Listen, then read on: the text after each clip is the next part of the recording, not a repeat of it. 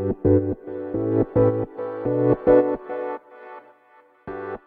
はい、どうも、わしらじです。というわけで、皆さん、こんばんは。本日はですね、12月の16日、ただいまですね、えっ、ー、と、0時3分なんでね、まだ16日になって3分しか経ってない感じですね。はい。まあ、どうでもいい話なんですけどね。で、今日は、えっ、ー、と、職場からね、一駅歩いて、水天宮の方まで、ちょっとね、まあ、健康にというか、散歩がてらというか、会社帰りね、ちょっと歩いて。っていうのは、水天宮にね、あの、夜遅くまでやってる本屋があるんでですよ。昔はなんか11時近くまでやってたような気がするんですけど、10時ぐらいまでやってたかな。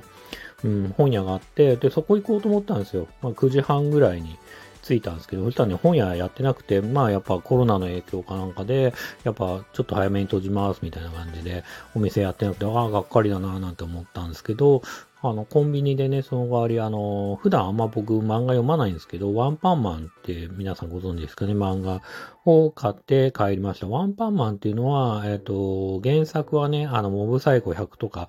原作してるワンっていう人と、あと、ジャンプでね、昔あの、アイシールドとか書いてた、村、村田さんかな？村田先生が書いてる、えっ、ー、と、漫画なんですけど、え、村田先生もね、めちゃくちゃ、あのー、絵はうまいし、やばいぐらいうまくて。で、ワンっていう人の原作もボブサイクは読んだことあったんで、まあ結構面白いことは知ってて。で、あの、バトル系なのかなっていうのはなんとなく思ってたから、いつか読んでみたいなと思って、結構、ちょっと前かな、半年ぐらい前かな。結構ネットで一気読みっていうか、あの、全部買って、バーってもう20何か、ね、買って読んだんですね。うん。で、基本的になんとなく思ったワンパンマンっていうのは名前の通り、ワンパンでね、相手を倒せるっていうぐらい強いね、あの、主人公なんですよ。で、それはなんか知ってて、第1話なのかわかんないけど、なんかちょこっとだけこう見たことがあって、昔。で、いつか読んでみたいなと思いつつ、どうせなんかこう、最初はね、超無敵な主人公だけど、まあ途中からね、こう、やっぱりね、超強い敵とか出てきて苦戦するのかななんて思ってたんですけど、今現在は、えっと、最新刊が24巻まで出てるんですけど、基本的にはね、やっぱすっげえ強いんですよ、主人公は。基本的には苦戦しないんですけど、じゃあそれ何が面白いのって言ったら、周りのね、あの、ヒーロー協会みたいなのがあって、えっ、と、なんだろうな。なんだろう、マーベルみたいに、こう、ヒーロー登録制みたいな感じでヒーローがいっぱい出てくるんですけど、周りの仲間とかはやっぱり苦戦するし、その、やっぱり応援したいし、他のヒーローとかはね、仲間のことは応援したいし、その人たちはね、やっぱり苦戦したりとか、まあ強い敵っていうのはすごいやっぱ出てくるし、で、そこに対して、あの、やっぱワンパンマンっていうこう、なんだろうな、超無敵なあのヒーローがいながら、こうスカッとする部分と、ちょっとモヤモヤする部分、ちょっとあんまネタバレはしていいのかわかんないですけど、まあ、モヤモヤする部分と両方あるんですよね。あの、なんだろうな。ワンパンマン自身は超強いし、超レ、あの、か、か、桁違い、かかって言っちゃった。桁違いの強さで、あの、なんだろう、ヒーロー協会の中でもかなりね、S 級っていうか、かなり強い方なんですけど、それでもね、やっぱなかなかね、こう、強さが発見されないでいるっていう、このモヤモヤ感ね、うん、ずっとありながら。で、知ってる人は知ってるんですよ。この、主人公の強さっていうのは知ってるんですけど、基本的には世間にはまだ届いてないっていうのが、ワンパンマンの、まあ良さであり、なんだろうな、もやもやするところ。で、あと漫画としては、そのめちゃくちゃ強いってところで、どんな敵が来ようが、基本的には、あの、どんな強くて、まあどんなにでかくてとか、そういう敵であっても、基本的にはね、すっきりするようなね、あの、勝利の、勝利をするっていうか、勝ち方をするんで、まあそれはすごいスッキリするし、あとね、村田先生の絵がめちゃくちゃうまいんで、あの、迫力がすごいんですよね。うん。一撃出すにしても、すごく迫力がある絵で、あの、本当に、こう、漫画家さんの中でもね、本当に、ベスト10に入るぐらいうまいんじゃないかなってぐらいうまいですよね。まあ、今時の漫画家さんってすっごく皆さん絵うまいんですけど、やっぱすごいなって、こんなものをいっぱいね、何枚も何枚も描くっていう漫画がすごいなと思いながら、で、実は今までは、あの、一気読みしたってこともあって、まあなんか、あと家にあんまりね、本が増えるとちょっと置く場所もないんで、デジタルで読んでたんですよ、23巻まで。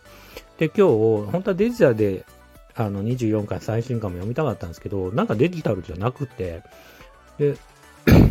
すいません。で、初めて紙というかコミックス買ってみたんですね。で、理由としてはやっぱその普段デジタルで見てる、スマホで見てるこの絵の感じとは違う、もしくは違う感じで、この村田先生の絵をね、こう感じれるというか、まあ、見ることがで、まあ見開きとかもね、いろいろ迫力がある絵がいっぱいあると思ったんで、まあそれで一旦見てみようかなと思って、あの、初めて買ったっていうのもありますね、正直。うん。やっぱね、紙は紙で良さがあるっていうか、うん。まあ、どっちもね、デジタルでも、まあ、どっちも、僕は個人的にすごくこだわりがあるわけじゃないですけど、紙は紙の良さがあるっていうのもそうだし、あと、紙の良さの一ついいところは、例えば少年ジャンプとかも、今時、あの、紙で買う人いないかもしれないですけど、あの、やっぱでかいっすよね。あのね、紙っていうのはね。うん、特に少年ジャンプみたいなものだったりとか、例えば、筋肉マンってネット連載で今やってますけど、筋肉マンをプレイボーイにも連載してるんで、掲載されてるんで、プレイボーイに雑誌を買ってね、読んだ時ってやっぱすごくでかいし、絵が綺麗に、あ、こんなに細かく描いてるんだとか、いろいろわかるんで、そういうね、良さは正直あるかなというふうに思います。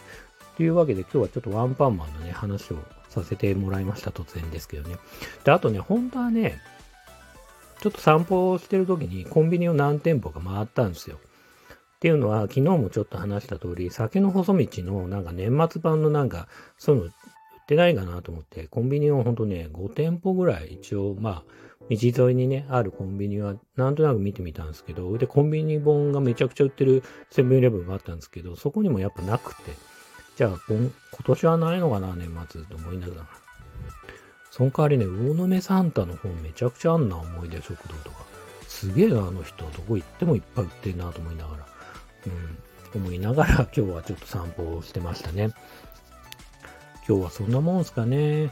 うん。今日家帰ったらね、全然話変わりますけど、家帰った夕飯はね、中華丼でしたね。あの奥さん作った。美味しかったですね。あとお味噌汁。めちゃくちゃ質素な暮らしというか、まあ家帰ってね、そうやって美味しいご飯があるってことはすごく幸せなことかなっていうふうには思いますね。あとまあ10時ぐらいに家に帰ったんで、まあ娘もちょっと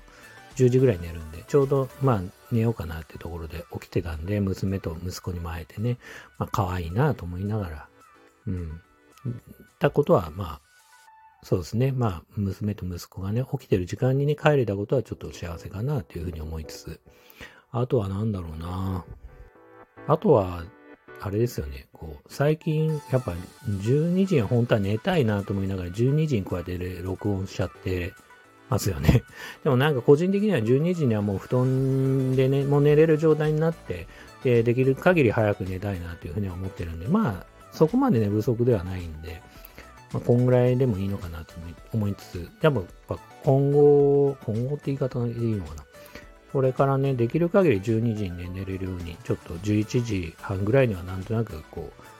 う、なんだろう、寝る準備ができて、で、例えばこういうね、あのー、音声録音をするにしても、ちょっと早めにやってね、12時ぐらいに寝れればいいかなって電気消してね、